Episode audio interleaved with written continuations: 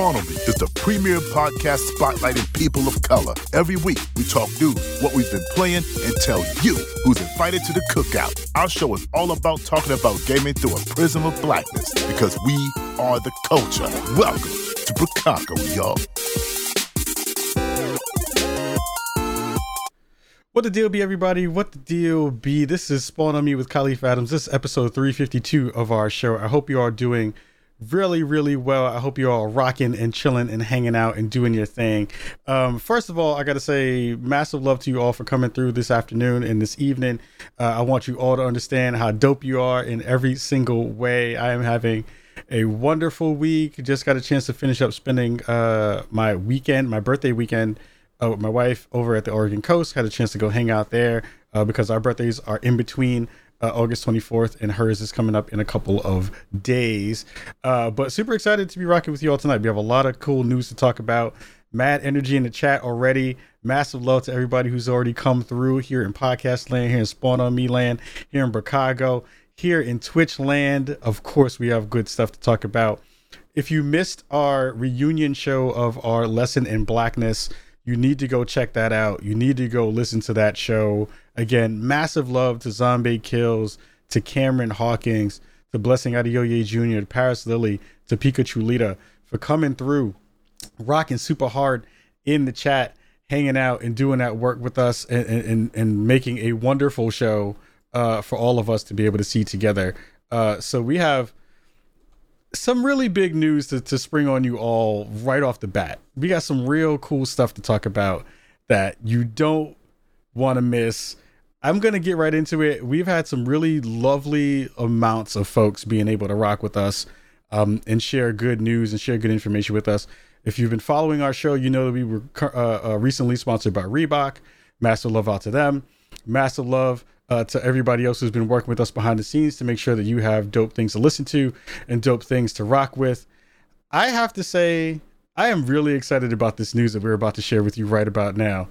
Um, this is something that's taken a minute to come together. I am very excited about it. This is something that we are breaking new ground in terms of the podcasting game, especially in the video game podcasting space.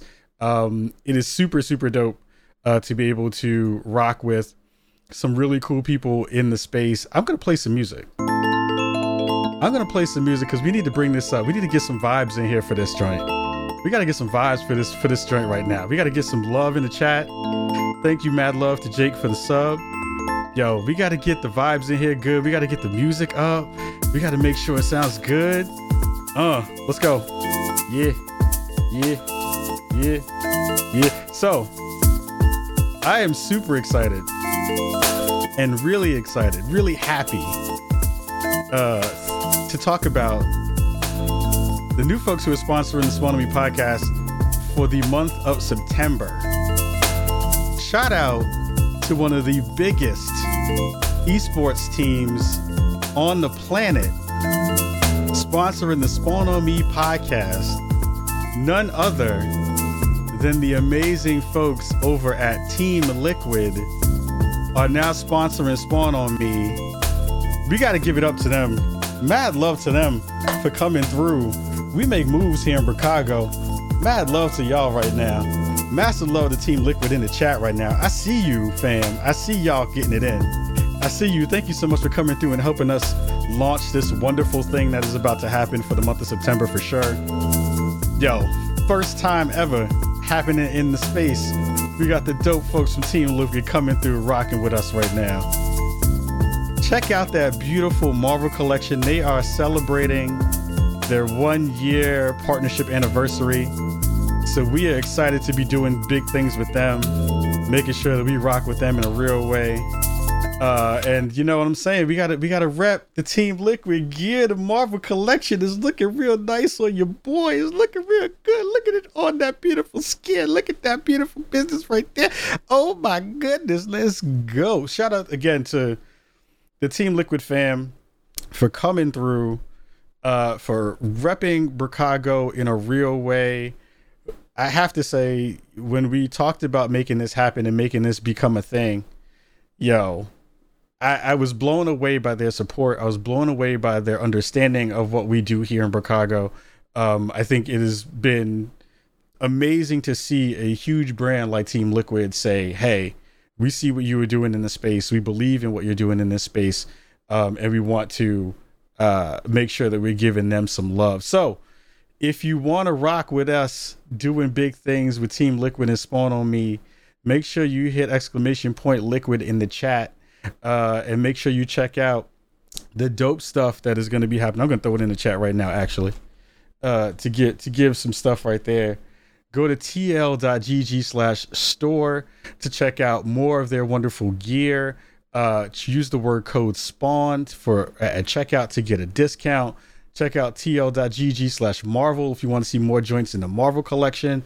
Yo, mad dope stuff that's happening with us in Chicago. So I got to say again, much love to you all, Team Liquid fam. It is wonderful to build this out with you all, to do really cool things with you all in this space um, and to bring something very, very new to the gaming industry in this kind of collaboration with a gaming podcast. And we hope to continue to do really dope things with you all uh, throughout the rest of our time together. So, month of September, they're going to be sponsoring each and every one of our episodes of Spawn on Me. Uh, so make sure you give them love in the chat. Make sure you go kick some joints uh, uh and, and, buy some gear uh, and rep. The Marvel stuff is super fly too. I said fly because I'm old. But yo, it's dope. This joint got the hoodie on it. This joint is silky smooth. I can't do it because I got the headphones on. Oh no, I joint fits over the headphones like this. Y'all be chilling here doing the podcast, Look at mad smooth like this. I going like this to the side. Look at that joint right there. And I go to the other side. You can only see my eyeball. Yo, the joint is dope. Fire. That was mad loud in my microphone. Fire. I'm just saying. Super dope stuff we got uh and for y'all. So again, thank you uh, to the wonderful folks over at Team Liquid for sponsoring us uh, for the month of September. Uh, again, everybody in Chicago, give them some love for sure. This week we have a really good show. We have some really cool uh, content for you, especially if you are a fan of the Netflix High Score documentary.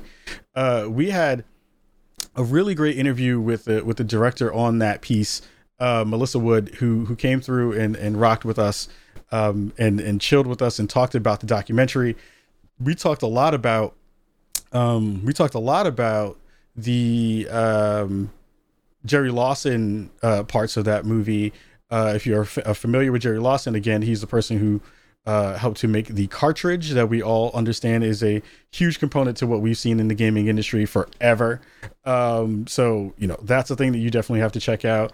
Uh, there was also a really fantastic part in that documentary around Gordon Bellamy, who is a person who I had a chance to interview at some point back at the uh, Blacks in Gaming GDC uh, fireside chats a couple years ago. He's he's amazing and fantastic and brilliant. Uh, so we got a chance to talk about all those things for sure again, I see the chat has blown up. People are bugging out in the chat. People are going wild.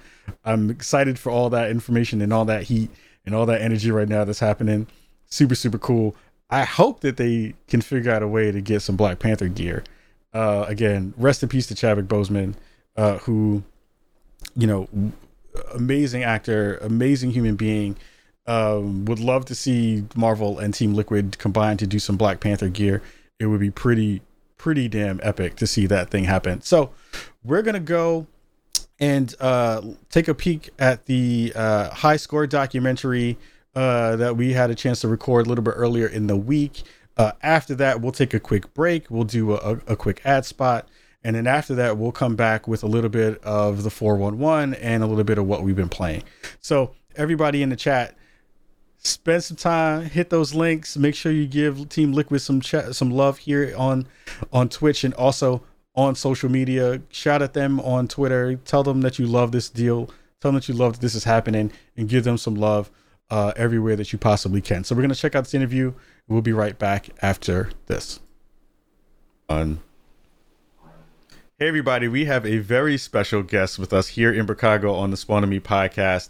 I have been enjoying the hell out of the high score documentary over on Netflix. Of course, we as a gaming podcast love to be able to talk about the, the history of the industry in lots of different ways. And we have Melissa Wood, who is one of the directors of that documentary, on the show with us today. Melissa, how are you doing? How's everything going?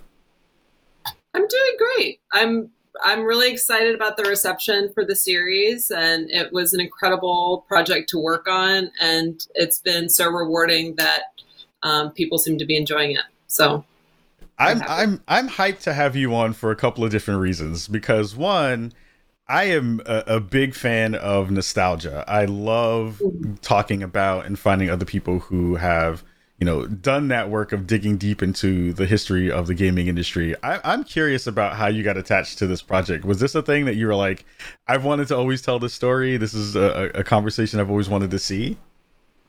Well, I have to share the credit um, for the for the genesis of this um, series with my creative partner France Costrel. Mm. Um, she actually, uh, at Great Big Story, they did a series of um, short docs uh, about the video game industry called 8 Bit Legacy, which actually went on to win um, an Emmy.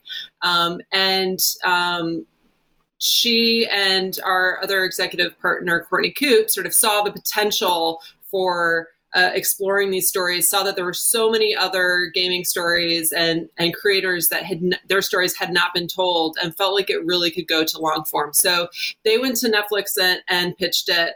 And France and i had previously worked together on another series uh, for showtime called darknet which is about sort of it's a very different tone. I did it's about that.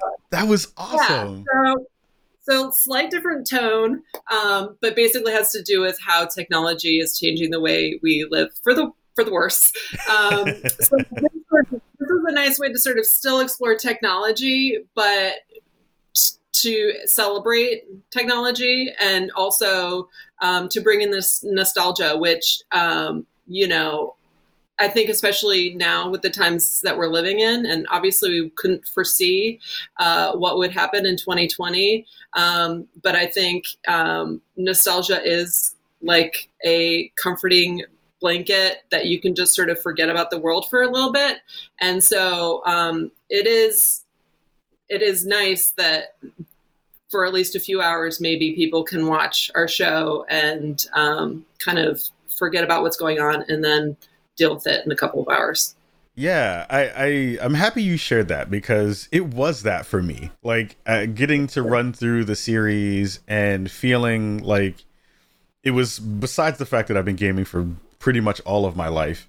Um, getting to see the stories kind of come back about things that I remembered from my childhood of you know yeah. remembering the first time I got a chance to play on a Street Fighter uh, cabinet or remembering when I got my my Atari for the first time, and then like mm-hmm. seeing those small snippets of of footage was fantastic. But I think the thing that pulls it all together is not just the the kind of nostalgic pieces around the the the hardware, which we usually kind of see. We see those stories happen often about the genesis literal genesis of the genesis and, and, things like that but but the the stories of the the the, the, the people behind those particular uh, uh, games and consoles and, and, and iconic figures that we saw in the space when you started to go through the process of trying to pick who you wanted to focus on in in in the documentary what was the kind of thought process around like who were the folks that you wanted to pick for this?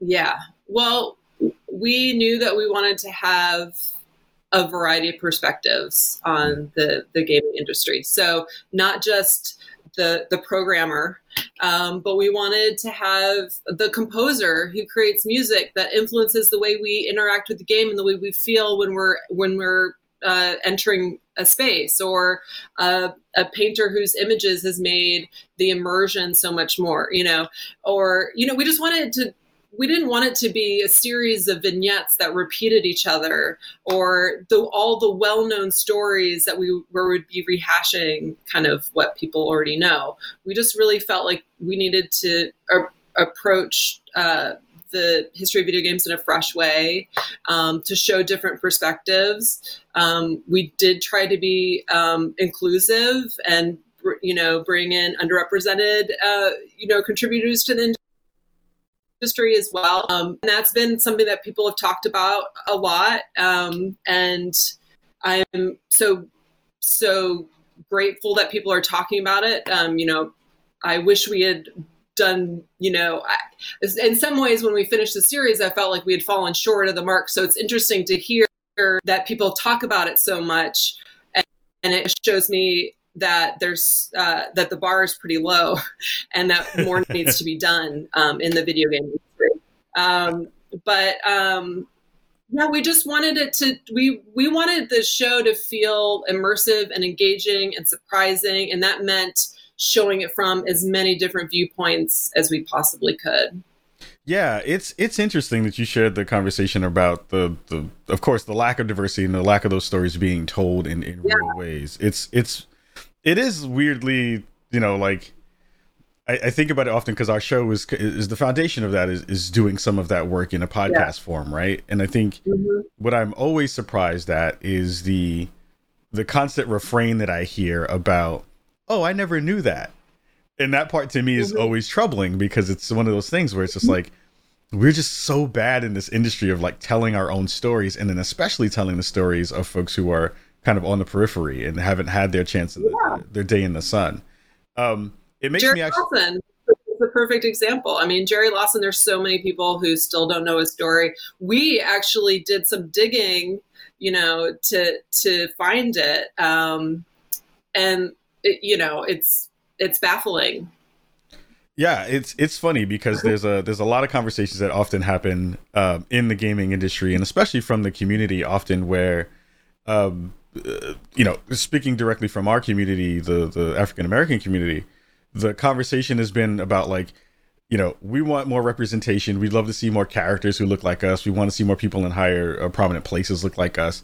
And the and the retort usually to that conversation is well what have you contributed to the space uh, in the in the grand scheme of the conversation? I'm like if you understood the story of jerry lawson half the yeah. people who were complaining about that things wouldn't even have the consoles they have today without jerry um, so Absolutely. so so it's fantastic to see you all dig into that with his family and Karen and um and and it really pulled together this beautiful moment of of of um, all of the Lawson uh, children and and and the young child in that in that group seeing the history kind of come to fruition through their eyes and through their memories and through that stuff. I'm curious about what that what those days were like when you filmed that stuff because I because those things are hard. Those are not easy pieces to one kind of pull back up of like here are some memories that you know of your your mm-hmm. your your family member that passed away but the uh, ability to humanize that space in a way that mm-hmm. feels genuine to uh, not only them and their vibe but to the the legacy and memory of jerry i'm, I'm curious to hear yeah. your thoughts about about that well, I have to give credit to our, our director, Sam LaCroix, for filming that, and our co producer, Alex Miller, who um, worked with the family directly. Um, so I, I can't speak for how they felt about it, mm. but I mm. know that they were from the very beginning really on board with telling the story because they are proud of their father's work. He contributed an amazing amount, uh, uh, you know, an, an amazing uh, amount to the video game industry, and his story is still largely unknown. Um, so they were totally on board for for sharing anything they could um, about Jerry Lawson. Um, and I haven't actually, I, you know, I haven't reached out to them to see what they think of the show. Um, but I think putting it together, uh, you know, we use animation to tell his story um, and we had amazing art directors who we would edit the sound together and and then say, "Can you create the visuals for this?" And there was um, something just amazing when we open with Jerry Lawson removing something and we see his face sort of peering into this um, cabinet with you know electrical cords and stuff. Um, to see him come to life because we didn't really know how we were going to visualize the story. Yeah. Jerry Lawson's no longer with us. We're going to film with his family, but how are we going to connect with this person who made this amazing contribution? So I really have to give it up also to our art director who um, animated that scene because I feel like in that moment, he really became a person who mm. you uh, identify with and who you understood his curiosity and you know um, I don't know. I just, it was very that to me was the most emotional part of working on that story. It was finally seeing him. Um, and it's just too too bad that you know he's no longer with us and can't see that you know he, his legacy is being celebrated. Yeah, I again kudos to, to, to the art team because they, they those beautiful animated vignettes that they, they kind of pull mm-hmm. together the story. It was it was one of those mm-hmm. things that can go really really weird and cheesy, or it can feel like it really hits, and it really hit. It was like beautiful yeah. to see um, how they brought Jerry to life in those moments, and it really did kind of um, showcase the the curiosity part of Jerry mm-hmm. in a mm-hmm. way that I didn't expect to, to have like actual hearts mm-hmm. and, and, and feels for um, in that space because uh, you know we all know of his work, but we don't necessarily know of the man himself that much, but through his kids. Um, yeah, yeah, it was it was really well done. I think that that part landed really, really, really fantastically. Um, one of the other part, one of the other folks who I specifically was excited to see and was surprised to see because I didn't know that he was in the documentary was the wonderful friend Gordon Bellamy, um, who again it, it, his his story is one that doesn't often get told in lots of different ways. Yeah. Um, what was the you know what was the conversation around when you wanted to focus on Gordon? Well, I mean, there's people who create the games, but then mm. there's the people who change the games, and I felt like obviously the Madden franchise is huge. Um, and so it was important that we covered that. But I think the fact that he brought in players of color into the game was an incredible moment for gaming. It was incredibly symbolic. It was a you know a, a cultural moment um, that um, was uh, just bigger than the gesture itself. It, it like so I think that uh, I don't think it can be understated understated how important that contribution was for Madden. Um, you know, so we just really felt that that was almost as important as the birth of the game itself. Like the birth of the game is fun and incredible, and Madden's such an interesting character, and but um, but you know, you're like, well, of, of, of course, black players should be represented in this game. Um, so and it took a while for for that to be recognized but thank goodness there's people like gordon bellamy who made that happen and also he's such a um, he's just such a philosopher and i felt like mm-hmm. you know it's it's fun to look at games as like amusement and you know it's uh, they're obviously interesting visually and you know it's it's a fun subject but there's more to them than that and i think he really spoke to um, what it means to feel marginalized, but to be able to enter a game and feel like everybody's equal, and that he um, took that feeling and made it a reality, you know, for players in the game when it came to Madden. Yeah, I mean, knowing Gordon over the the past, you know, I've only been in the industry in the podcasting sense for the past six years, and getting a chance to know him, he's a pusher he is a person who is like, I don't care. These are walls. I don't see these walls.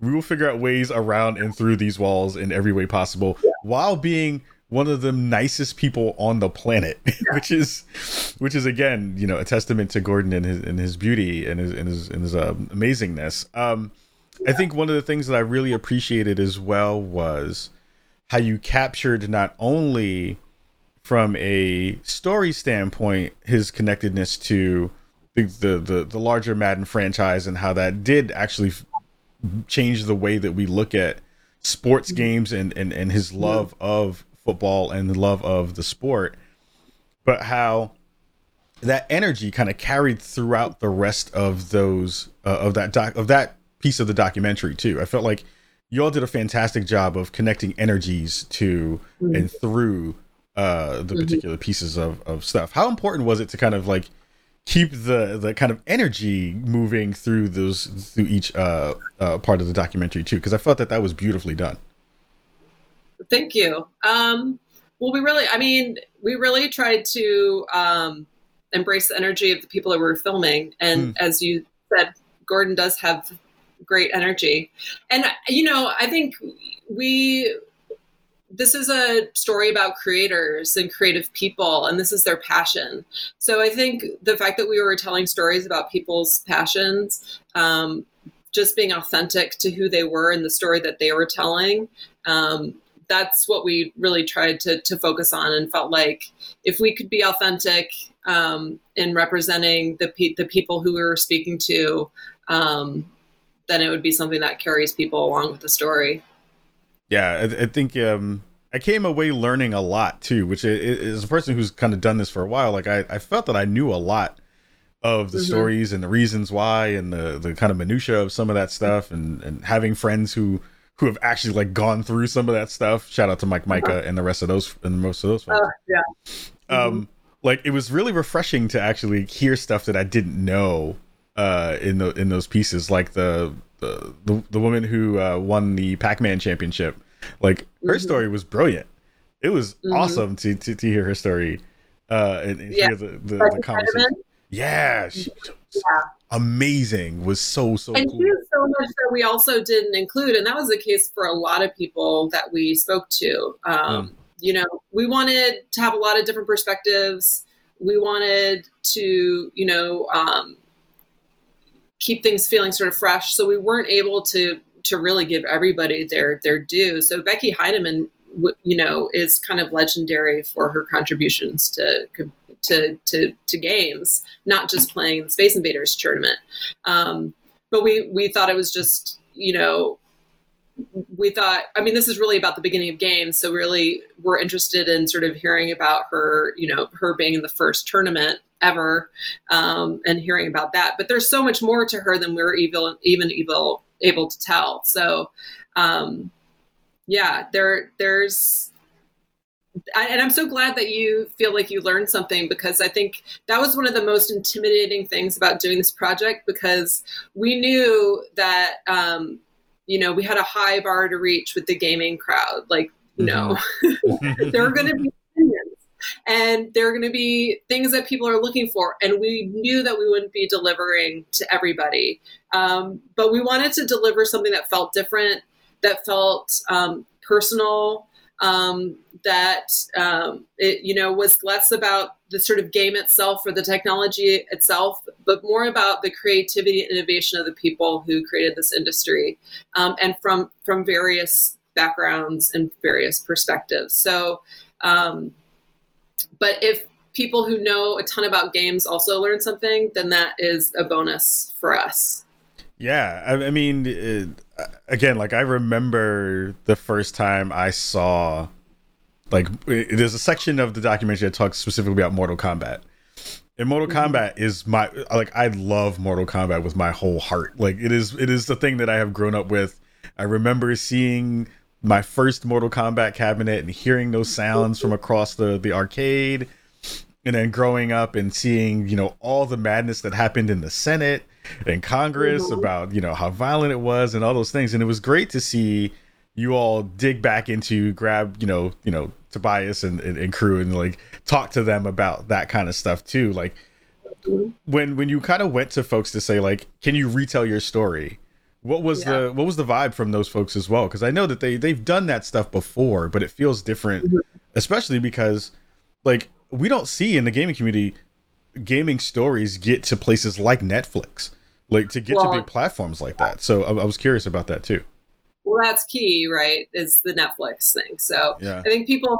I mean, it's true that um, I, I feel like so the gaming community has been has embraced us for sure, um, and we did not have to do a lot of convincing with many folks to be participating to mm. participate because I think for one, you know, they're creators and they like sharing their story, but also because it's for Netflix. And I think, you know, um, they knew Netflix is a huge platform, and um, and we also tried to sort of pitch it in that like this is really about the people, and and we want to do more than a sit down interview with you. We want to get to know who you are, or you know, film some weird stuff. What are you game for? How do you know what part of your story do you think that would be fun to share? And um, and I think so so so including them in on the process a little bit the creative process of how to tell their story and also the fact that it would be on netflix and so they knew that it you know would have high production value really helped and i have to say like i i'm I'm surprised at how many people wanted to participate and mm. so pleased with everyone we got. I mean, I just think, um, you know, whether they're somebody who's well known or, you know, people like Ryan Best, who a lot of folks have, have not heard of him or his game gameplay before, but um, I think they all have interesting stories to tell. I'm so glad that they sort of came together in this one project. Yeah, that Ryan Best part was beautiful. That was so well done.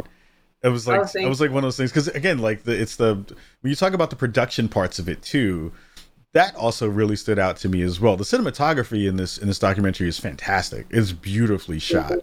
Um, mm-hmm. as a as a as a person who's learning and trying to figure out ways to get better in that space, um, I was I was one very jealous because I was like, damn, this looks good, and then two, I was just like, wow, the the the way you've mashed up not only beautiful like actual filming of of you know Japan and, and all those places that you went to to go get this footage um but it felt like it was very personal to each person too it felt like you yeah. were really cognizant of of you know where their spaces were and how those mm-hmm. spaces involved the storytelling and, all those kinds of things as well did you did you find that mashing up those different kinds of uh, uh, uh, bringing the production together with digital assets and then you know filming in 4K, which really comes through in in the documentary. That that added to you know the overall package of, of how this was going to land in in gamers labs. Yeah. Well, when we started out, we like we really didn't know what we're going to end up with. We had a plan. We did a bunch of research. We talked to a lot of people. We came up with the basics of what what our six i'm, I'm doing this because there was a whiteboard yeah and we would up on the whiteboard and erase it and move it around. And we kind of had the, the basic plan for the six episodes. And we knew we were going to bring in a lot of different elements. We knew we were going to bring in animation. Um, we brought in our amazing co producer, Alex Miller, who uh, found all the incredible archive that you saw. Um, we knew that we were going to use 4K cameras, so it was going to look beautiful. And we have great DPs working on this. But how it was all going to blend. And we also knew that we wanted to include some VFX because. Mm the blurring of the real world versus the video game world and like how those two merge and the way you step into a game was something we kind of wanted to show visually. How those were, were going to come together and edit we really didn't have any idea. And it was a little scary at first because we were kind of filming something and not really knowing how it was going to link up in the edit. Um, but we just decided to go for it and that this is um, a series about creativity. So we were going to have to be creative and and not do the same old, same old, um, and just have faith that we'd be able to pull it together in the end. And I think we just wanted to everything to sort of feel surprising and not a, a rehash of a, a story you saw two episodes ago. That they should live in their own space. And so we just tried to embrace that and say, you know, let's just film the story the way it feels right and have faith that we'll be able to pull it together. And there's no rules for this series. The only rule is that there's no rules, and that we have to be interesting. Yeah, we have to film everything in a way that's interesting. So, um, and then so we just had to figure it out and edit. I loved it. I mean, again, the the the the one thing I always wonder about shows like these and documentaries like these is one of the best parts of being kind of in on the inside of the video game industry is that everyone has that story. Um, not the ones that you just automatically hear and the ones that actually make it to the, the final production, but the ones that you that you never hear, or the ones that are kind of just like the ones that didn't make the cut, but they're still fantastic. were, were there any of those that happened during production that you got a chance that you can share uh, that that you remember?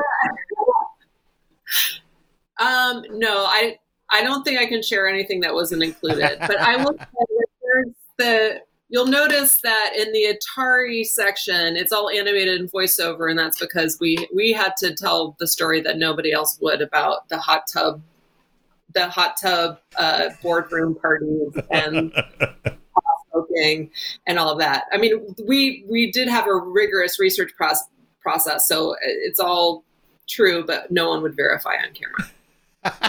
I love it. I love it. I love it. I mean, again, there there are some stories that I can't tell either on, on in that space. So, I, so I totally understand the in the industry yeah. we call it the friendier uh, is what we call it. um, so yeah. it's nice to hear that that's a part of of, of that too. Um, one of the things that I also am curious about is like I know a lot of times when we see folks kind of make these documentaries or or or tackle these kinds of subjects, they might not necessarily be gamers themselves. They may not necessarily yeah. be folks who play uh, in the same ways that a lot of the community does. Um, yeah. you know, were, were you already in in gaming spaces? Did you? I guess the bigger question is, you know, when you came away from this after you know doing all the work and knocking it out the park and and, and making it dope, did you did you also learn stuff or were surprised right. by things as well? So I'm I'm definitely not a gamer, yeah. and that was very intimidating. So I mean, I've always played video games. So I I played Atari when I was very young. Um, I remember very clearly getting Nintendo for Christmas uh, when I was maybe like nine or 10. I don't exactly remember, but I remember that it was a clear day outside. It was super sunny. I remember going somewhere else and I could not wait to get home to play Super Mario. Um, I remember being totally addicted to Nintendo and like sleepovers and it all week long. Um, and then I remember playing Doom in high school. So like I've, I've definitely played games, but I would not call myself a gamer. Um, and it was very intimidating um, taking on this project because I know there's a really passionate community of gamers out there who would be looking at this through a microscope and that we wouldn't be able to please everybody. But I also felt like um, I'm really surprised. Um, I mean, I love creativity. I love telling stories about people who are creative, creative problem solving. And I just love telling stories about people who are interesting.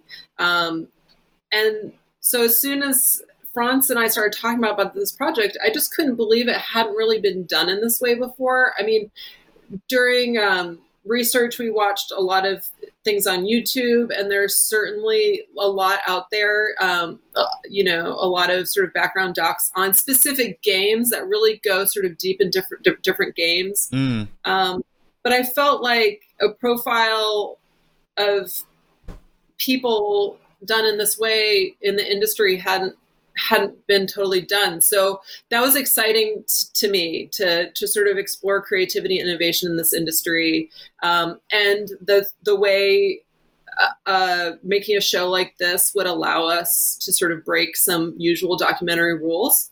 Um, you know, normally you wouldn't want to blur the line between what's real and what's, you know, between reality and fantasy, um, but we're able to do it um, right off the bat with the Space Invader story and sort of mm. do VFX to bring in um, aliens or you know, and it just felt like this is an opportunity to really sort of stretch my creative wings a little bit and see what happens. Um, despite the fact that we knew, you know, we had a really high bar to meet in terms of the audience. Um, so, um, yeah, and I'm coming away from it having been a casual gamer.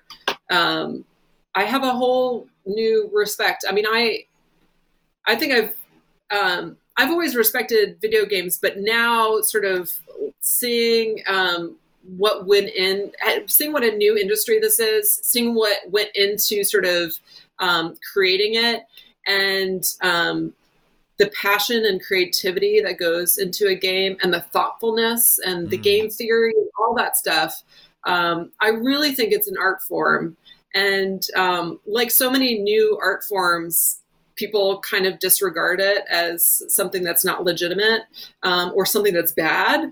Um, and i think it's really for people who aren't sort of um, in touch with the industry um, it's so misunderstood yeah, it, it, it is it is one of the I think if you ask most people behind closed doors and most people you know on front on front stage too, they would say that that's one of their most troubling and kind of frustrating parts is that it is a still very new medium.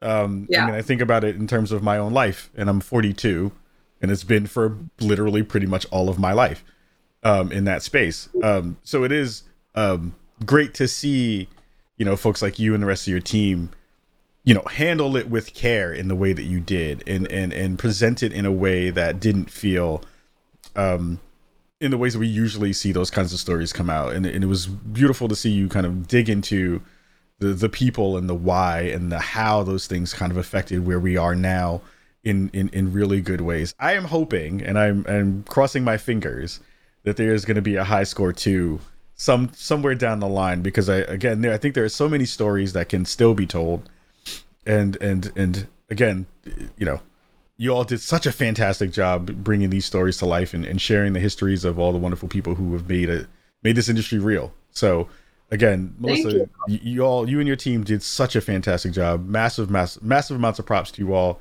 for doing that. If you do a story and you're looking for uh, uh wanting to tell us something about black media, I'm just gonna say I'm gonna put my hands up like this and say, you know, I wouldn't be mad being in a Netflix documentary uh, about all that stuff. But um, I will say this: this is one thing that I'm hoping for, and I would love to see this story be told.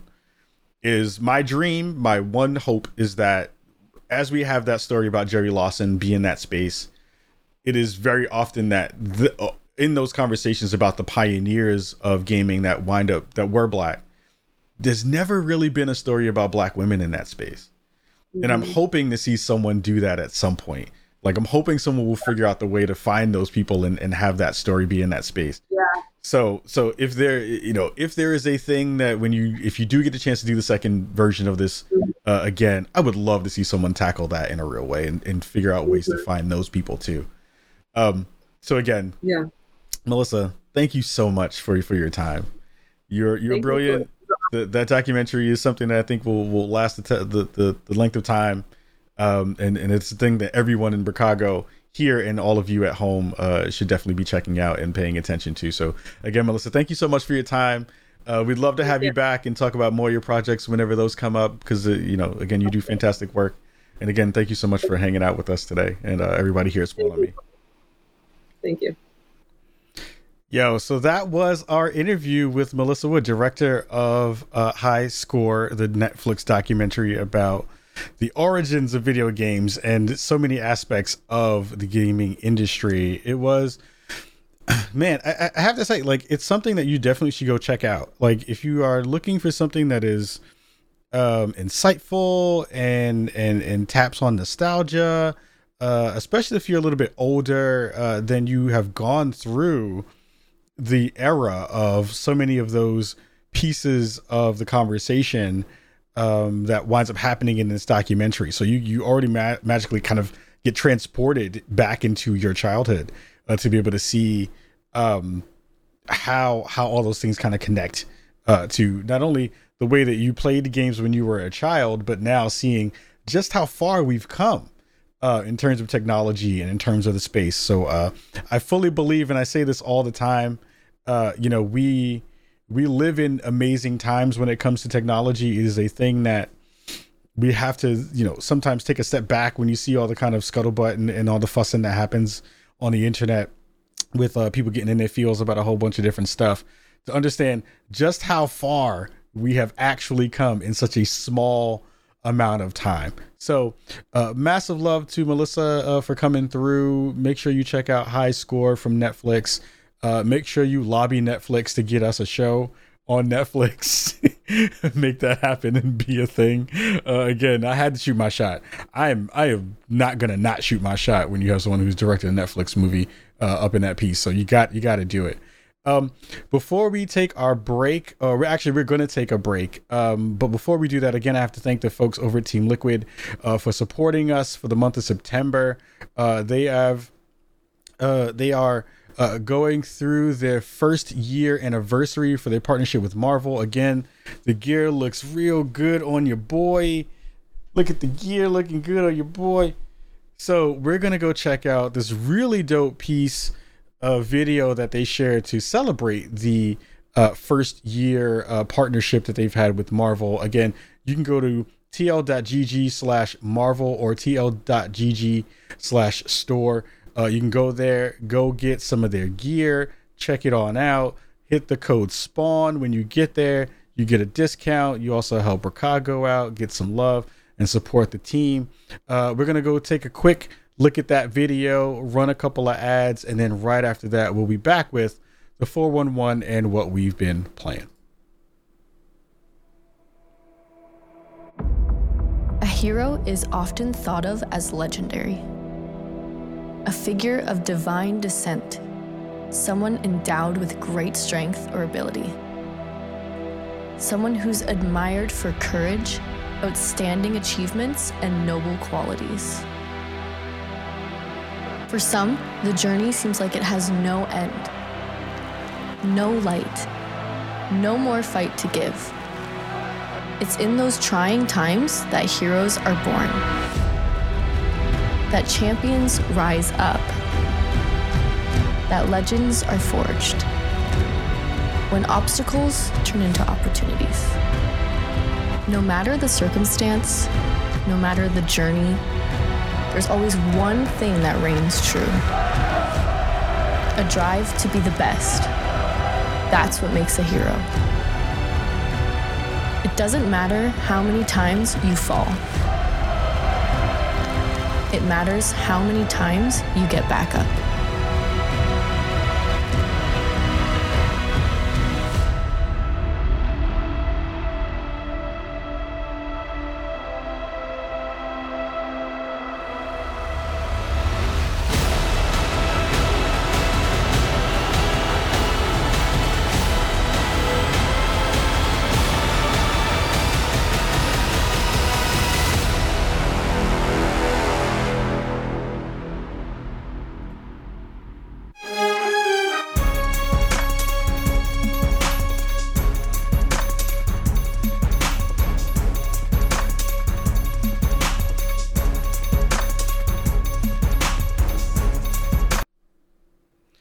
Welcome, welcome, welcome to the 411 for episode 352 of the Spawn Me podcast.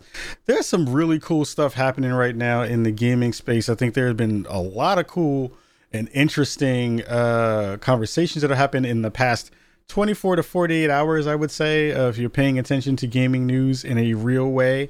Um, the first story we have up today um, is all about our wonderful friends over at Nintendo uh, sharing some new information in their latest Nintendo Direct. Uh, I would say, I am again. I will say this out loud.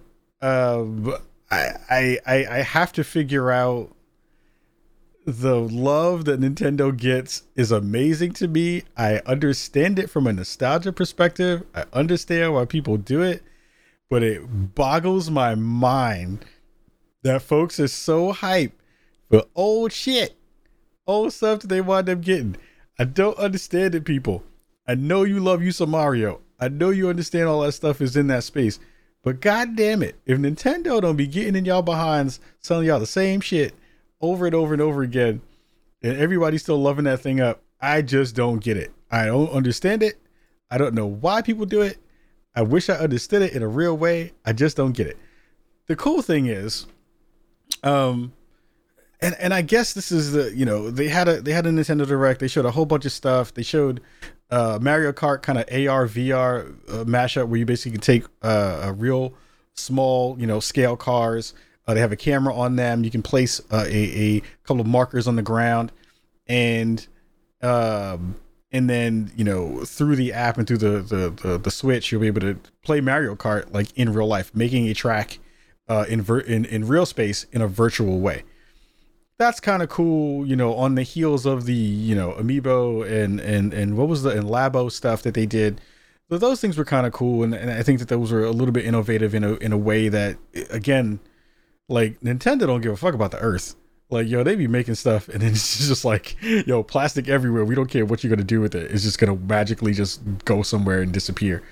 Uh, but it is one of those weird things where I am I am confused at the level of unbridled fanship or whatever you want to call it uh you know unbridled uh you know just like we will buy anything that you put out in the world because it's Nintendo even though we played that thing 7000 times already. So when they do put something out that's kind of new it feels fresh but they hardly ever do that stuff in a real way if you think about it. They kind of do it but they also like will chunk down massive amounts of re you know rehashed stuff and people just will rock with it. I don't get it. The one thing i did think was a little bit interesting uh, and and i guess the conversation let me go back a step. One of the conversations that i heard uh, besides the um besides the uh mario kart stuff and um the battle royale stuff that they did um, the game and the game and watch thing that was the thing that blew my mind. So if you're old enough, you remember that Nintendo first came out with handhelds that were called Game and Watches. They were really small LCD, uh, you know, uh, consoles that had like one game in them, and you had like nothing else in it really besides that, and it had a watch feature. They're re- remaking that with a color screen, and you can do like the retro version of it with the, the a couple of games in it. I saw people losing their minds over this shit, and I don't understand it. It doesn't make sense to me because again, you're getting a newer version of an old thing that most people don't really care about, but I think people really like tchotchkes. People really like small things that they can say they have for collector's items. Then, of all the things that they shared, they shared this trailer that I'm going to play real fast. Um, uh, I'm probably just going to talk over it because it just makes sense to talk over it more than anything else but they shared um this video of Mario Brothers Battle Royale. 35 players you're playing against. In the same way that you would play Tetris 99, whenever someone dies or, or other players can then affect your game uh, through the system that they've built. Now, this is kind of cool. This is kind of interesting. I think in terms of gameplay and stuff like this, it's a it's a really interesting and, and different way to do a Mario game. But again, Nintendo botches it by saying you can only play this thing for basically six months and then it goes away. They've had limited uh, time uh, games for a couple of different things they talked about today, and it's playable until the end of March of 2021. What in the hell is that about? What does that even mean? Why would you even do that to people Will you make a thing that you're to get people excited about and then snatch it away in a digital format?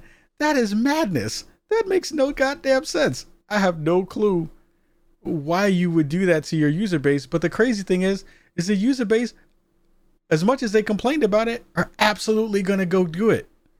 They're absolutely to spend money on this thing.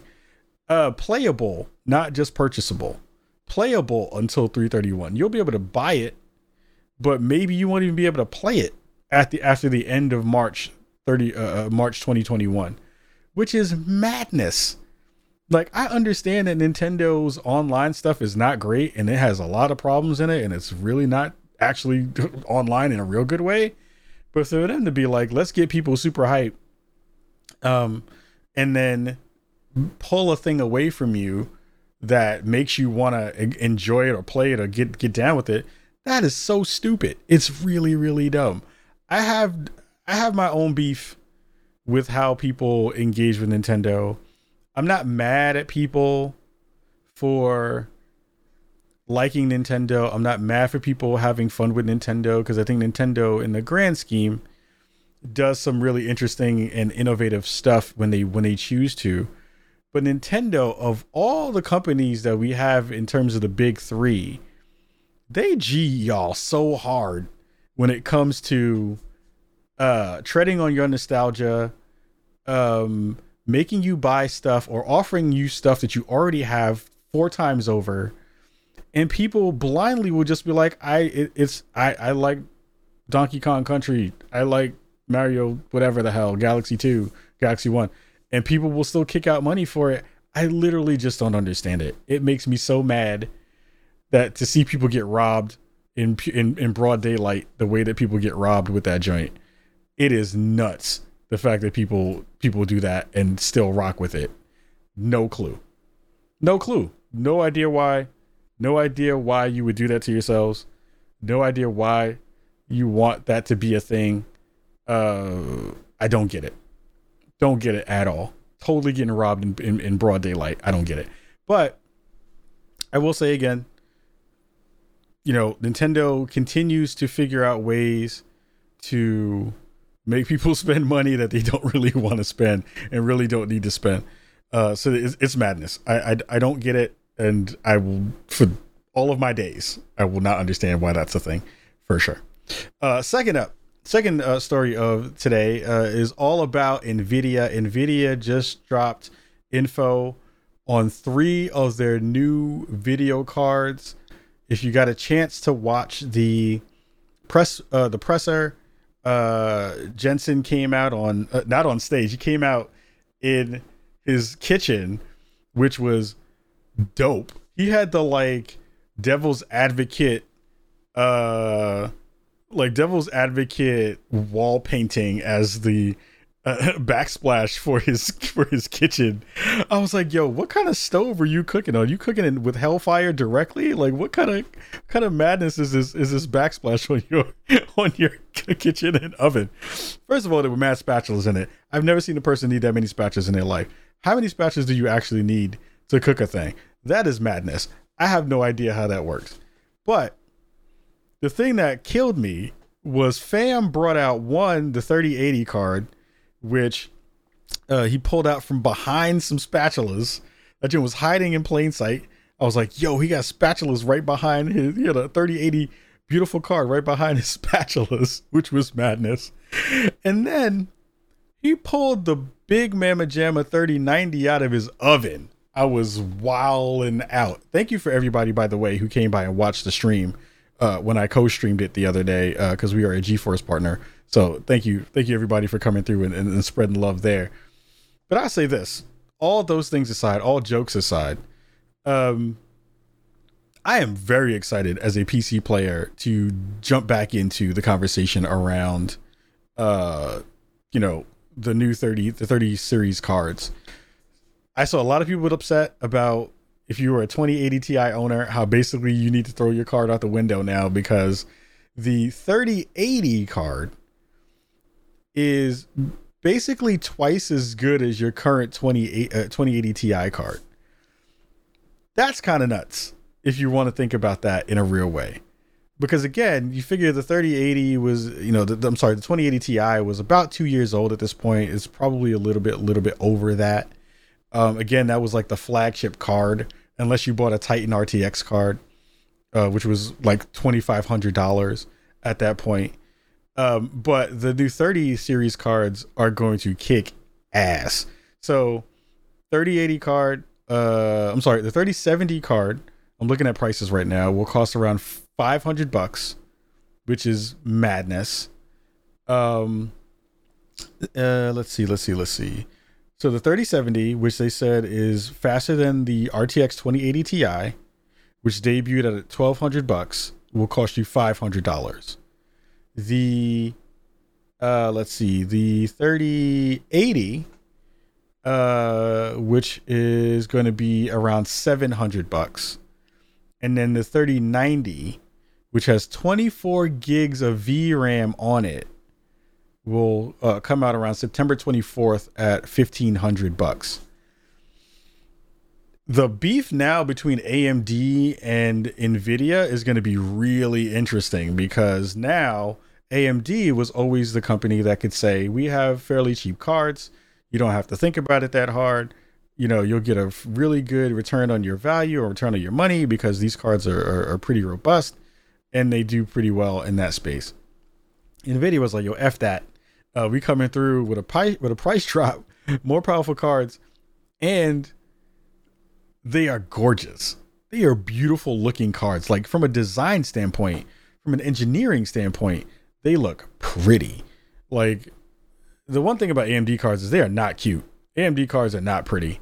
Uh, they look kind of rough uh, when you look at them. Uh, the conversation about the airflow also because uh, T- uh, TDH in the in the chat uh, talked about that. I'll have more information about you know some of the things from the Nvidia showcase next week. We can't talk about it yet because uh, still under embargo. Uh, but I saw some stuff today uh, as of this taping on eight on nine three uh, that I can't talk about until um, next week. But um, there is some pretty sweet information that they shared about multiple things about the cards. Um, hopefully, I'll be able to snag those videos once they're on the press site, pull them down, and then share more information about some of that stuff a little bit later. But the main takeaway from all this stuff is that the 30 series cards I don't know what I have to do. I'm getting one of those bad boys. I don't care. I I'm, I have a 2080 Ti right now.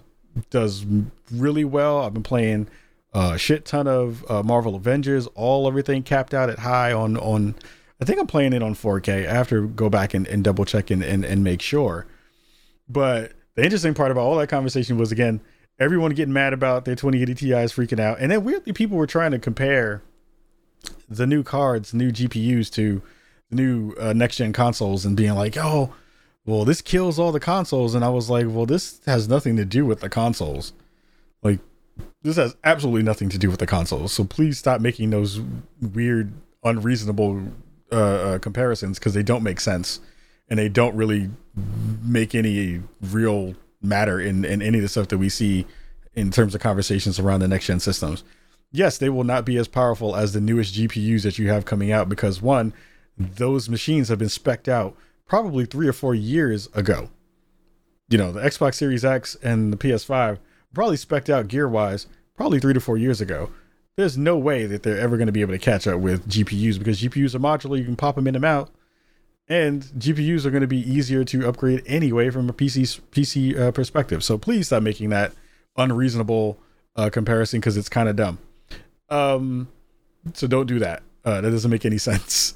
Um, so uh, I will also say um, that once we get more information about the uh, NVIDIA broadcast stuff, which uh, was actually really interesting, I think takeaways from the show that I thought were the most uh, important was one, they talked about their machinima, uh, um, machinima software that will let you build out and and, and make uh, very cool stuff um, from a, a, a, graphic standpoint, from a, a, a building worlds standpoint.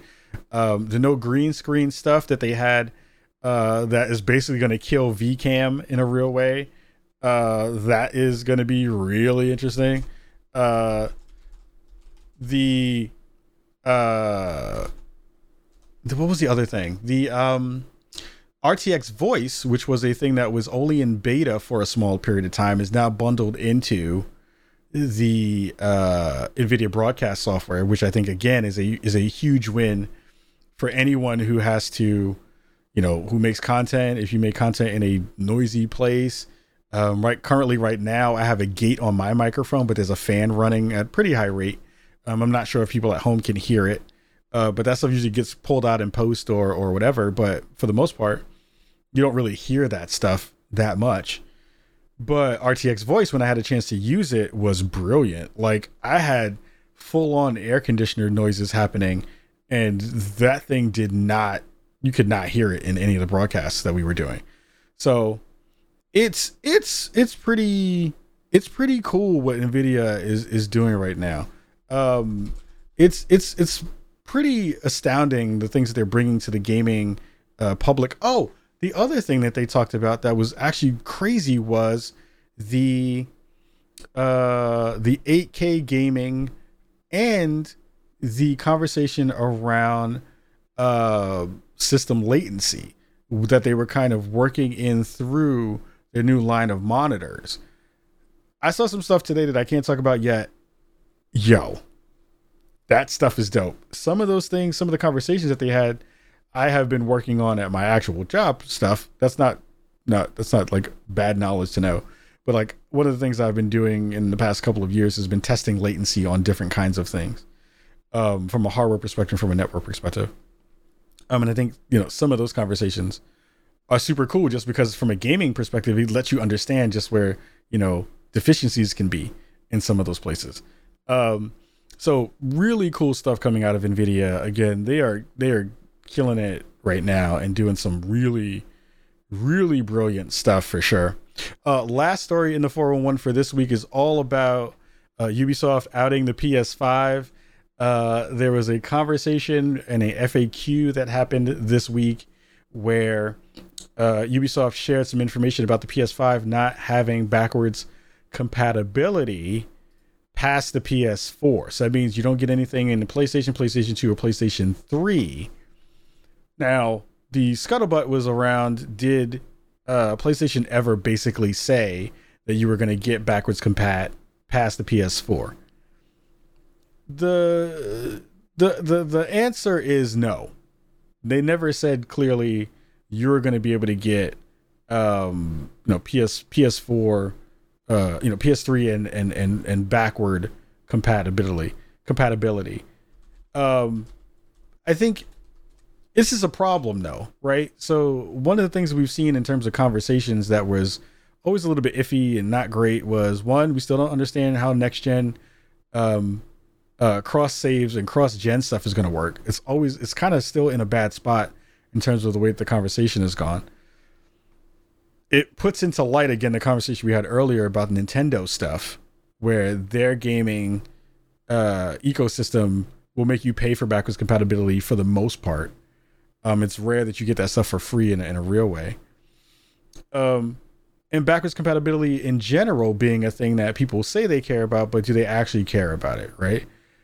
I think now, out of all the generations that we've seen, this generation is going to be one where you care a lot more about backwards compat because the timing between generations is so much shorter. So for a, a, system like a PS5 where most of my gaming has been done on in the PS in the PS4 uh, platform, I want all that stuff to work. The reason why I don't care about backwards compatibility is because um, it's more about hardware than it's about software. If you were to make backwards compat work well, you know, I throw my PS3 disc in my PS5, it reads it and somehow understands that I digitally digitally own this thing, rips it down maybe to my hard drive, and then I can play it. I'd be perfectly fine with that. I would love backwards compat if they figured out a good way to either embed that in the hardware, which they talked about possibly doing on the new AMD chips that they said that they had. Mark Cerny said that it was a possibility of being able to do that thing. I just wonder if they're actually going to come through with it and they're just not saying it now so that when they drop it as a bombshell, then everyone can freak out. But the problem is, you don't really get to win that debate because Xbox already said they're going to do it with their console anyway. So it's like, it's good for people who are in that ecosystem for sure, but it's not really big news once the other team has already said that they're going to do it. Uh, so for them to not actually understand what's happening in that own ecosystem and being able to share that out in a good way is also a problem for them. Um, I just don't think that they have nailed that messaging at all in any actual way, and they need to they need to nail that stuff down because a lot of people are still trying to figure out, you know, which way they're going to lean, uh, and it feels like the winner, to be honest, is uh, is is PC. Uh, the PC is going to win at this point uh, more than anybody else. Uh, looking forward towards the way this thing is winding up going. So um, it's going to be really cool to see when they finally come out and say what they're going to be able to do. Um, I am I am hoping that we find out a price soon because I want to know how much money I'm going to wind up spending on my next gen console. Um, it's just at this point you kind of just need to know so you can budget for what you need to budget for. It would be nice to be able to do that in a real way. Um, and again, you know, it feels like other people are getting out information about their system that doesn't feel good for them. Like there's no way Ubisoft Ubisoft should have been able to tell anybody about some of that stuff that's happening. Um, you know, I heard information when I had a conversation with the dope folks from Astros about how some of their ecosystem works. Uh, we'll be talking about them in an upcoming show as well. Uh, once we get some of their kit in, because they're doing something actually pretty dope when it comes to uh, cross gen compatibility. I think I can talk about it really fast. Basically, the newest headsets that they're going to have from Astros, uh, if you buy a specific one for a platform, suppose you buy the Xbox version of their headset, and you want to play on your PS4 and PS5 uh, with that headset. In previous generations, you had to buy two base stations to, to, to basically do that. You could use it and, and basically take one, take the headset, put it on each one, and it would sync because each one was directly connected to the console. Now, what Astro is doing, which is brilliant, mad shout out to Astros, is they have they will have a dongle that you will be able to use, plug that into each system, because you'll get one with the uh, whichever system you buy, and then you can buy the other one for the other system you have for like twenty bucks. Plug that in, and then automatically your headset will have not only uh, you know, your wireless connectivity, but it will have and use the features of each one of those consoles. Brilliant stuff. It's super cool. Uh, we have to get those folks on the show soon to talk more about the the hardware side of that thing. But it's it's pretty dope the way that they have done that. It's really looking out for the consumer in a big way. And I and I and I'm super excited to see that they're like making the dongles like cheap and they're not expensive and it's going to be you know it's going to work really well it's going to be fun to be able to see how that stuff is going to work. So um we're done for the news for this week. Again it was a lot of stuff to talk about lots of stuff to get into. Before we get up out of here for this episode uh we're going to talk a little bit about what we have been playing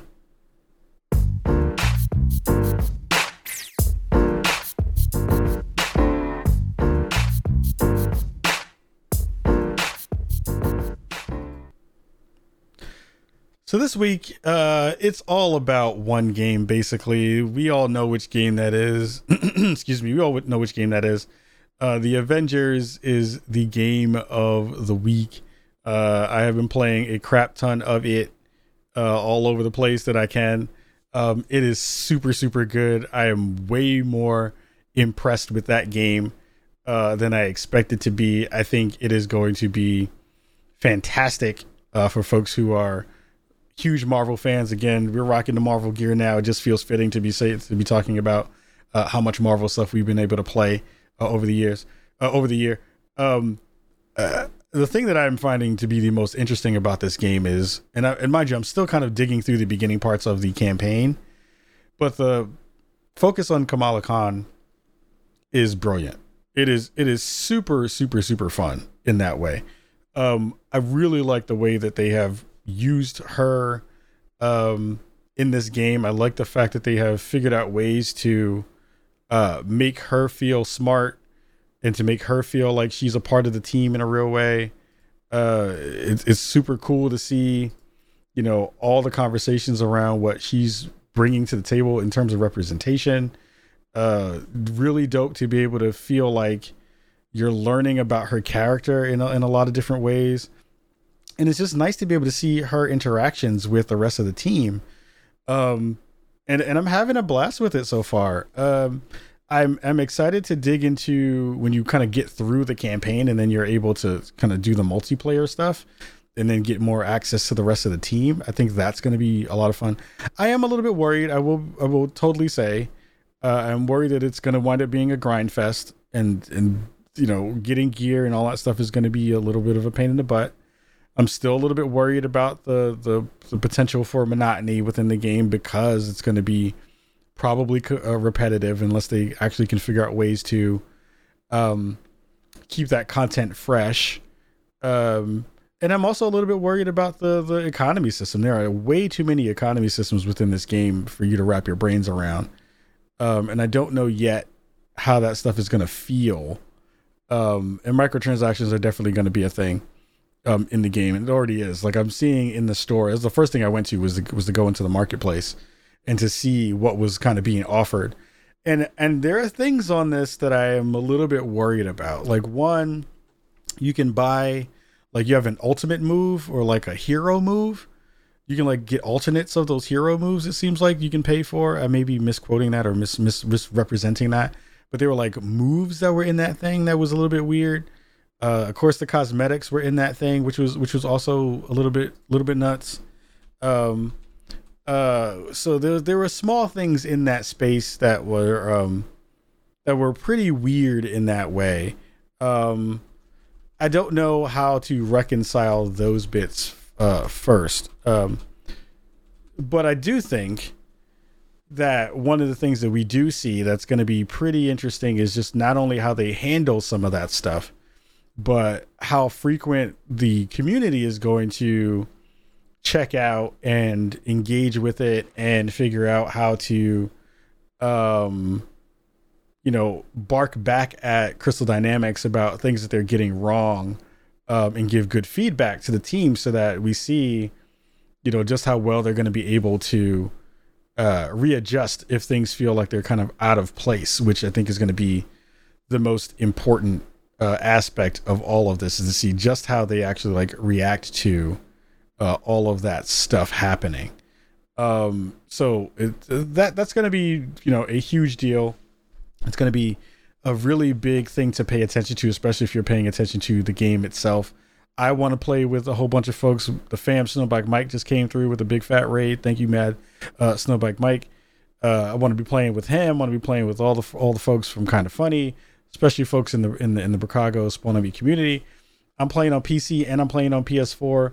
I'm balancing my time. I'm trying to figure out where I'm gonna kind of main my game because I don't know if there's gonna be a bunch of people actually playing on PC, but I wanted to check it out there because it's really pretty. It is gorgeous on PC. It's running really well on my PC as well at ultra on 4K. Um, so I'm able to play that in the highest fidelity that I possibly can for now. Uh, until I get that 3090, baby. Let me play that joint in like 7000p, son. It's gonna be dope. Anyway, um, again, really excited about what I, what I'm playing. Uh, really excited for what is gonna possibly come. Really excited at the leaks that they talked about with Black Panther coming and a whole bunch of other stuff. Uh, so there's a lot of stuff um, in that in that in that space for us to be excited about in there. Uh, next week, um, there's a couple of things before we get up out of here. Uh, I'm playing currently right now through NBA 2K uh, 21. Just downloaded that, so I'm checking that out uh, this evening and in this weekend. Um, what else is happening? Spawn for Good is happening um, on the 19th uh, and 20th of the month. Uh, Spawn for Good is going to be happening um, there. So if you want to uh, want to rock with us to Spawn for Good, we're going to be supporting the folks over at VoteRiders again. Uh, we're going to be doing work with them uh, to fight voter disenfranchisement, uh, and they are the folks who are going to be helping people get their IDs so they can go vote and be a part of the political process uh, in this space. Spawn for Good shirts soon. Spawn for Good shirts are coming soon. I haven't put the I haven't put the designs up uh, TDH in the chat asked about that. So if you want to participate, I think we might actually have our roster full. Snowbike Mike, if you want to come rock with us for Spawn for Good, let me know. Uh, we'd love to have you. Um, so again, we'll be doing that from the 19th and 20th. On the 19th, especially, we're going from 10 to 10, 10 a.m. to 10 p.m. Pacific Standard Time.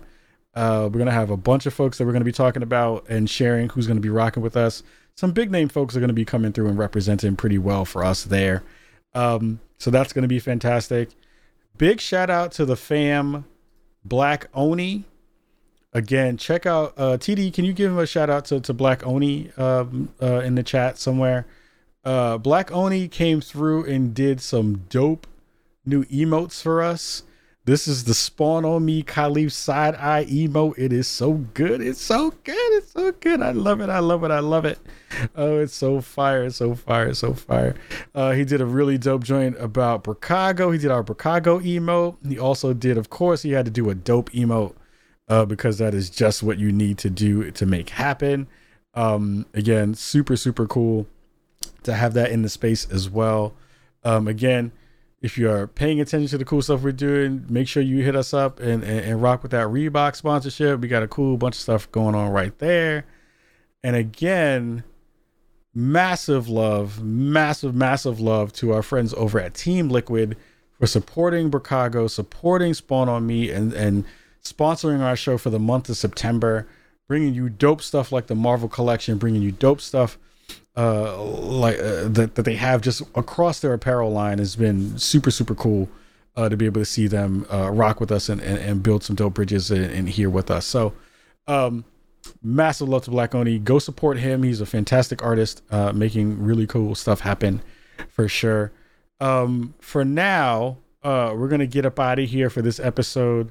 Um, two other things. Oh, really quick, the September thirteenth. excuse me September 13th for PAX uh, Online. Uh, you may want to check out. Uh, I think it's happening around 7:15 PST. Uh, there's going to be a Black and Gaming award show uh, that's going to be running during PAX Online, and if you check that out, you may see a familiar face doing some hosting over on that end of the spectrum. So make sure you go check that thing out. Shout that out as well. You'll see me posting things about that soon as well. So again, big things are happening in Bricago. We have lots of stuff moving, lots of stuff going on. Um, it's it's gonna be a bunch of fun. Uh, all of us hanging out and doing cool stuff in in the next couple of weeks, pushing through September, hitting October, trying to make good things happen, trying to make big things happen. Um, and that's all because of all of you at home. You are the lifeblood of this community. You are the lifeblood of the show. Uh, all the stuff that gets done gets done on behalf of giving you great content and bringing you fun things to to to, to rock with and to and to and to do uh, cool things with and experience. So um, again, massive love to all of you. Uh, the reason I push so hard is because all of you are so dope and you spend you and you spend so much time checking out the content and, and, giving love to me online that it that it, it just feels good to be able to do that work with you. So until then, until next week, uh, we will see you all very very soon. Stick around after the show. We're gonna raid someone. Uh, and give them some love that Snowbike Mike passed on to me. But for everybody in podcast land, everybody in Twitch land, everybody listening at home, around the world, around the planet, much love to you all, and we say peace.